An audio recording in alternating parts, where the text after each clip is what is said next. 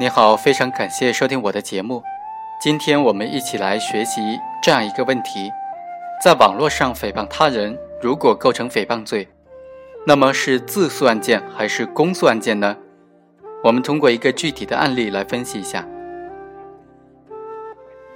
被告人秦某用网络微博对罗源、杨澜、张海迪等等名人进行诽谤，捏造的诽谤信息被转发了两千多次，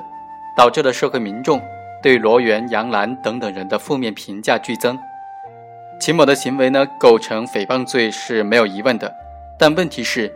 这种诽谤罪是自诉案件还是公诉案件呢？诽谤罪在什么时候才是公诉案件，什么时候才是自诉案件呢？根据刑法第二百四十六条的规定，捏造事实诽谤他人，情节严重，构成诽谤罪。诽谤罪一般来说是告诉才处理，但是。严重危害社会秩序和国家利益的除外，也就是说，如果是严重危害社会秩序和国家利益的，则是公诉案件，否则就是自诉案件。那么，什么才是严重危害社会秩序和国家利益呢？根据最高人民法院印发的《关于办理利用信息网络实施诽谤等等刑事案件适用法律若干问题的解释》，其中就规定，利用网络信息。来诽谤他人具有下列情形之一的，则应当认定为严重的危害社会秩序和国家利益。第一，引发群体性事件的；第二，引发公共秩序混乱的；第三，引发民族宗教冲突的；第四，诽谤多人造成恶劣社会影响的；第五，造成国家形象严重危害国家利益的；第六。造成恶劣国际影响的，第七，其他严重危害社会秩序和国家利益的情形，在审理过程当中就有不同的意见了。一种意见认为啊，诽谤罪属于告诉才处理的自诉案件，公权力介入提起公诉要符合刑法的迁移性原理，只有在每一起的诽谤事实都构成诽谤罪的情况之下，才能够适用该司法解释第三条规定的诽谤他人的。提起公诉的条件。本案当中，诽谤张海迪的信息被转发了二十五次，不属于情节严重，社会危害性程度比较轻，缺乏自诉转公诉的必要。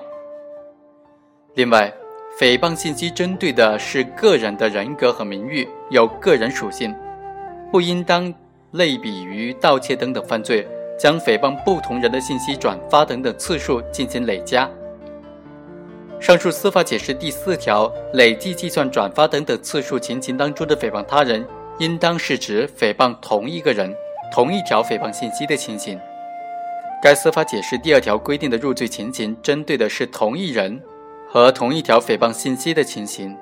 如果到了司法解释的第四条，却是针对不同的人和不同的诽谤事实进行累加，则会存在逻辑上的矛盾，因此不能够。对诽谤张海迪的事实提起公诉。另外一种意见则认为，秦某利用信息网络分别诽谤罗源、杨澜、张海迪等等公民，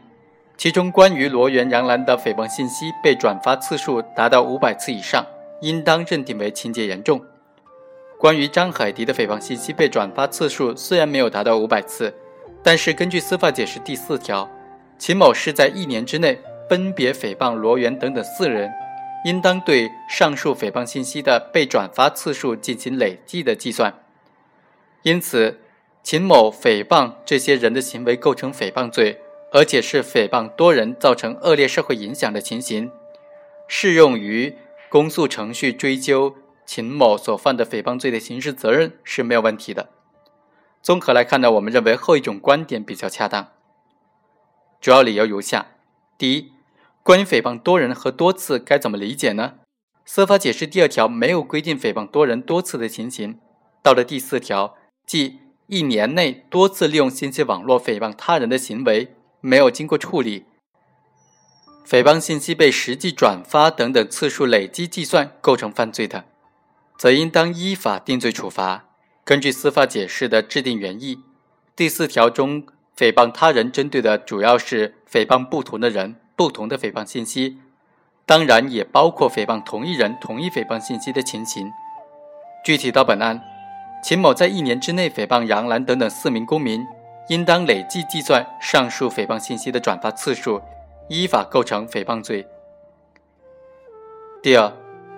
被害人对网络诽谤事实往往是难以取证的，提起自诉比较困难。对于类似秦某在不间断的诽谤他人的情形，让多个受害人分别提起自诉，不切实际，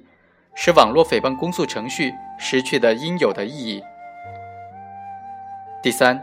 在网络诽谤案件当中，认定行为人主观明知是诽谤的事实时，应当根据证据材料，结合被告人的身份、职业生活经历、一贯表现等等因素进行综合的判断。司法解释对刑法第二百四十六条规定的捏造事实诽谤他人的规定进行了类型化，具体区分为三种行为方式：第一是捏造并且发布；第二是篡改并且发布，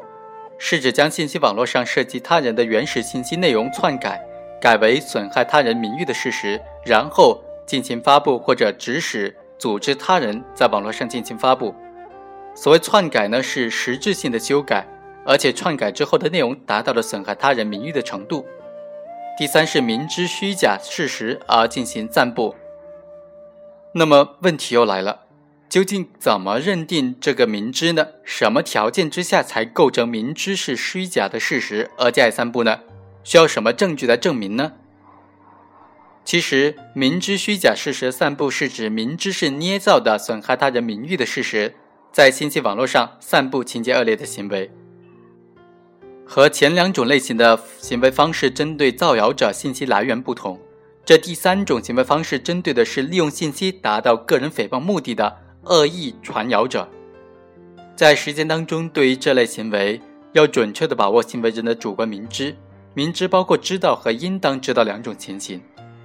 知道则意味着诽谤信息的散布者对于他人捏造的诽谤被害人名誉的事实是确切的知道的。双方甚至可能存在事先或者事中的通谋的情形，应当知道，也就是根据证据来推定行为人是知道的。推定应当知道，必须根据各方的证据材料，结合行为人的身份、职业生活经历、一贯表现等等因素进行综合的分析判断。总之，在认定明知时，应当特别的慎重，必须严格的把握，不能够过高的要求普通网民。对所转发信息真实性的审查义务，但是对于行为人有特殊身份，根据法律法规延伸出特定的这种特殊的义务，比如新闻从业人员对于所发信息真实性没有尽到审查义务，在短期之内大量发布诽谤不同自然人的信息，就可以认定为其主观上是明知的。具体到本案，秦某在信息网络上看到罗源之兄罗抗。在西门子公司任职的消息之后，就捏造了罗源之兄在西门子公司任职的事实，无端的质疑罗源及其家人搞利益交换关系，并且进行散布。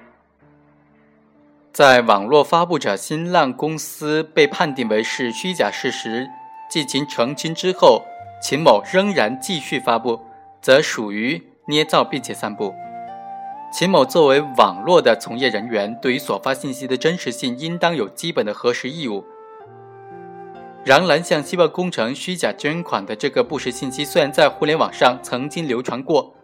但是在杨澜及中国青少年发展基金会作出澄清的情况之下，秦某不仅没有尽到基本的核实义务，仍然增添内容在网络上进行散布，结合其一贯捏造、编造虚假事实并且散布的情况。足以认定其具有诽谤的明知，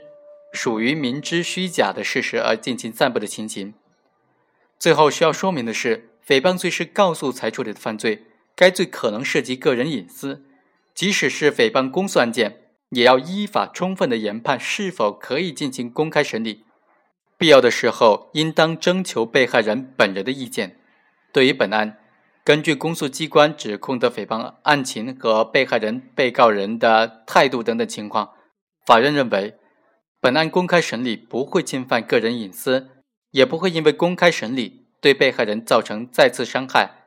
反而通过公开审理可以为被害人恢复名誉，因此依法进行了公开开庭审理。最后，法院以被告人秦某犯诽谤罪判处有期徒刑两年，犯寻衅滋事罪判处有期徒刑一年六个月，决定执行有期徒刑三年。以上就是本期的全部内容，下期再会。